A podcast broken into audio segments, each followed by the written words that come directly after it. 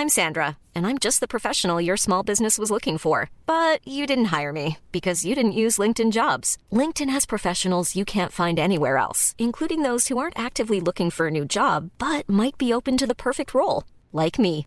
In a given month, over 70% of LinkedIn users don't visit other leading job sites. So if you're not looking on LinkedIn, you'll miss out on great candidates like Sandra. Start hiring professionals like a professional. Post your free job on linkedin.com/people today.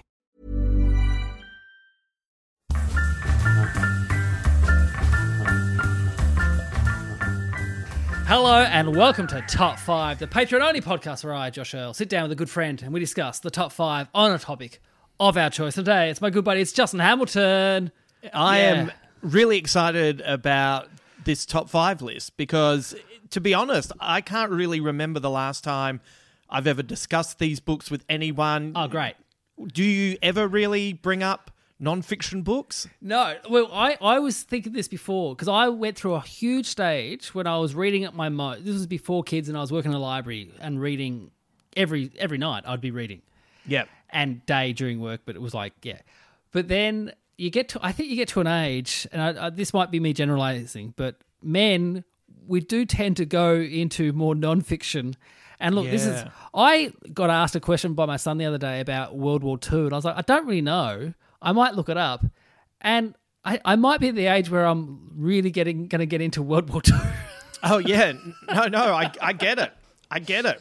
I, I, I look back at so many subjects from when we were kids at school, and I think if someone had taught this better, Yeah. I actually would have been into this. yeah.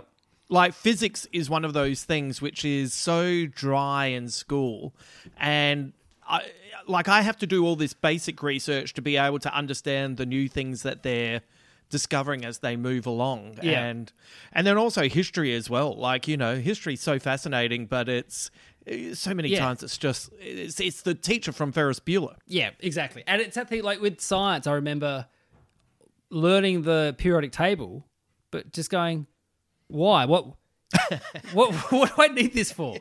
like yeah yeah yeah it makes and there's scientists I know there's I know there are great scientists who listen to this. Yes. Famous, famous scientists are actually Patreon subscribers. I won't Oh, out them, but they are like if I said their name, you'd go, "Oh, I know that person." Anyway, oh wow they i'm sure but to me i don't i've i've never needed to know the periodic table in my day-to-day life yeah and i'm sure they'd be able to tell me this is why you do it but i didn't have any teacher who could tell me why this is important Right. No, I didn't have any teacher that could do that either. So, Yeah. so then I get to these moments where I was, uh, you know, I was listening to a. Uh, actually, uh, a, a certain person's podcast that I'm going to mention later, but they uh, a guy finally explained string theory in a Yeah. way that I could understand, and that had been something that I had been trying to get my head around because it seemed so interesting, but I was absolutely flummoxed. And then had this one person sort of say, "Oh yeah, it's blah blah blah blah," blah. and I went, miracle. I get that. I'm on. when I was on Triple R, Alicia, sometimes who I would do the show with, she was really Hmm. into science, and she uh, would get Ka- uh, Katie Mack, who's an astrophysicist, Mm-hmm. to come in, and I.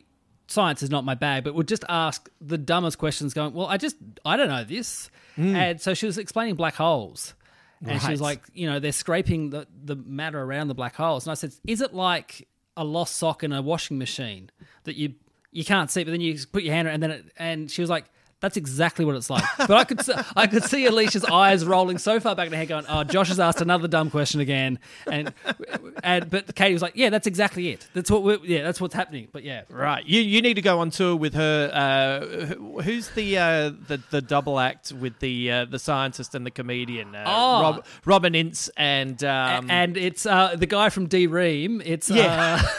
I, funnily enough, he's the one that we should all know, and I'm Yeah. drawing a blank on his name. But anyway, uh, yeah, you could do that with Katie. There you go. We'll go on the road. That'd be great. Anyway, but we're not talking about, we're talking about non-fiction books here. So last week I had Grace Jarvis on the show. We talked about our fiction books. Today Yes. we're going non-fiction. So. I'll, I'll kick us off. Please. So my number five, it's very much in my wheelhouse, and it's the Saturday Night Live, live from New York, tell-all book, which they've updated Oh. every five years since the 25th anniversary. Oh, do they really? I didn't Yeah. know that. So it's by uh, James Andrew Miller and Tom Shales. And I look, it's one of those things. I've never watched a, full episode of uh, Saturday Night Live. I've seen the clips. I've seen the the really good sketches, and if there's a good band, I'll see the things. But I've listened to so many podcasts and watched so many Tonight shows hosted by former Saturday Night Live people, Right. Where they just talk about their experience on Saturday Night Live, and it really is like I guess it's the on a much bigger scale the American equivalent of doing like an Edinburgh run or doing Right. like a run like that where it's like they're all there for a for a purpose and it it really does change them as people Yes. working yeah. on this show. Yeah, and it's uh, it's intense, and uh, Yeah. the the stories behind the scenes. Because um, look, I I remember the the legend of it, and the my first taste of it was the best parts of Eddie Murphy on it when he was what 18, 19, 20. Yep. You know, all the buckwheat clips and him being James Brown getting in the hot tub and so I was like this show must be amazing. And Yep. then I remember watching it and going it is very hit and miss. Yes. Uh, and often more miss for me, but the stories behind it are Yeah.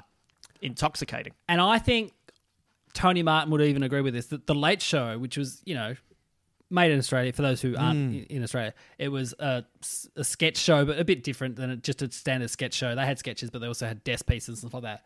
Yeah. It was also quite hit and miss, but because we mm, our memories we reminisce and we like just we think of the best ofs Right. that everyone had those VHS tapes. Yeah. I think, oh, this show must have been amazing the entire time. But there would have been sketches there where I'm going, yeah, I'm sure that wasn't a good sketch. And they were putting up going, hey, we just need to write an hour of sketches every single week. It's got to right. go up. Right. Well, you know, Santo Cilauro once told me. Uh, well, I was. I think I met him doing um, one of Stu Saunders' podcasts actually, and uh, Santo was saying to me that you know. The Late Show wasn't a hit for like 20 weeks. And I was Yeah. like, could you imagine getting 20 weeks to find your feet? Like, what the fuck are you talking about? That's insane, isn't it? It was that thing. Every time they do one of those, the great moments of uh, Aussie TV, it's always one. It's, always really loose looking. It's always the mistakes that they're showing. How great is this? Right. But then TV networks don't let that happen. They don't let that happen anymore. Yes. Yes. Like- yeah. Everything's where's- produced to the finite, and then it's. But then when they show the best ofs, it's always like Don Lane and a dog shits on the carpet or something. Oh, I was about to say Graham Kennedy and a dog pissing on the floor, you know? and it's all those kind of moves, so, which is like, which I think is why people like coming to see live podcasts. Yes. because they get all the bits like, oh, it's not scripted. It's all it's all those extra bits. But this book, I'll get back to this Saturday Night Yeah. Live book. It's because so many of them are either very successful, so they've got nothing to lose, so they're very honest about their time there, or they were in it for a year, hated Mm. it, and just like, I'm just going to rail on this show. And so it is interesting. You get a lot of different perspectives of the people in this book as well.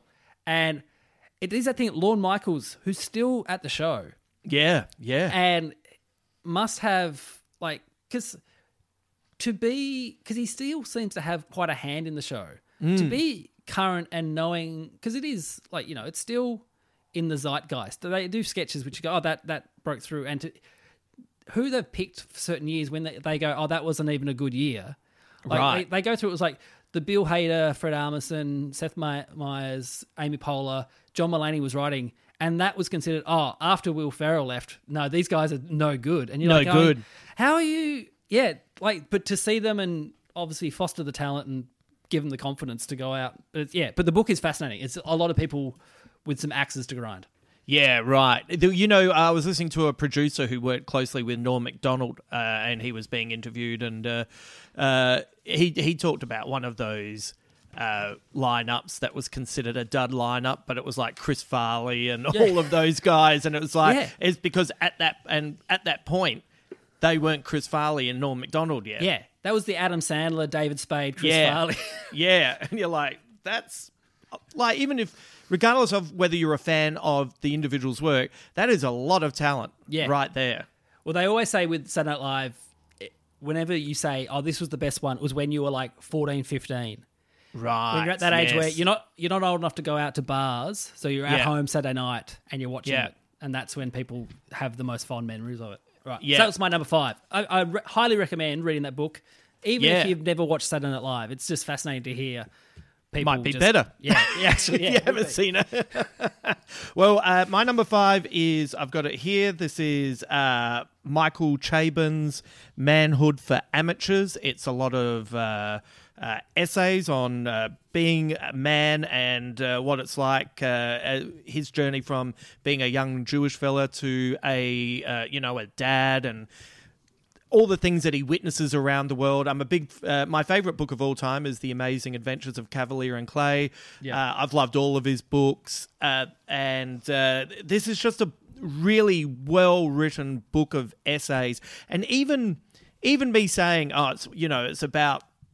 What, what's it like to be a man? You still there's a part of you that goes, oh, like what an awful kind of sentence. But he's such a uh, interesting and erudite gentleman who you know is um, had a, had an interesting life, and he's not afraid to kind of look at where he made mistakes and what he learnt from those mistakes, and it's Yeah. always uh, entertaining as well. Well, John Birmingham wrote a book, How to Be a Man, as well.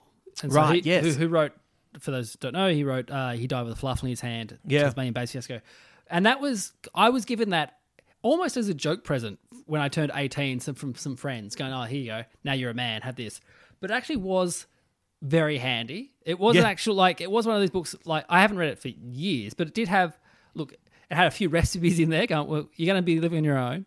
Yeah. And it was just his musings on life and what he's learned. And I, I do think because I was almost last week I had in the fiction book I had uh, High Fidelity because I was like it was, Oh, a, ga- it was a gate great it was a great gateway book into getting back into reading because it was Yeah. like it was like a Billy Bragg song but as a, as a piece of fiction book and uh, almost apologizing for it. My God. And then I got off. I've stopped recording. I shouldn't have apologized so much because it is like I don't know like it's important that there are really strong male role models Yeah, because otherwise you're going to get the only people who are talking about being a man are those meatheads who have currently got protesting in Melbourne or or your Joe Rogans of the world Yeah.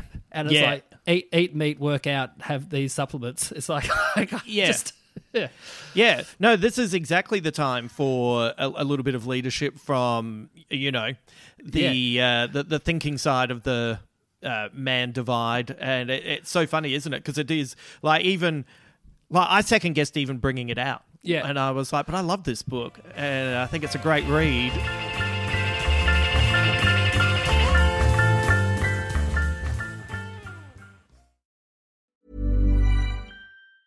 Planning for your next trip? Elevate your travel style with Quince. Quince has all the jet setting essentials you'll want for your next getaway, like European linen, premium luggage options, buttery soft Italian leather bags, and so much more. And is all priced at 50 to 80% less than similar brands. Plus, Quince only works with factories that use safe and ethical manufacturing practices.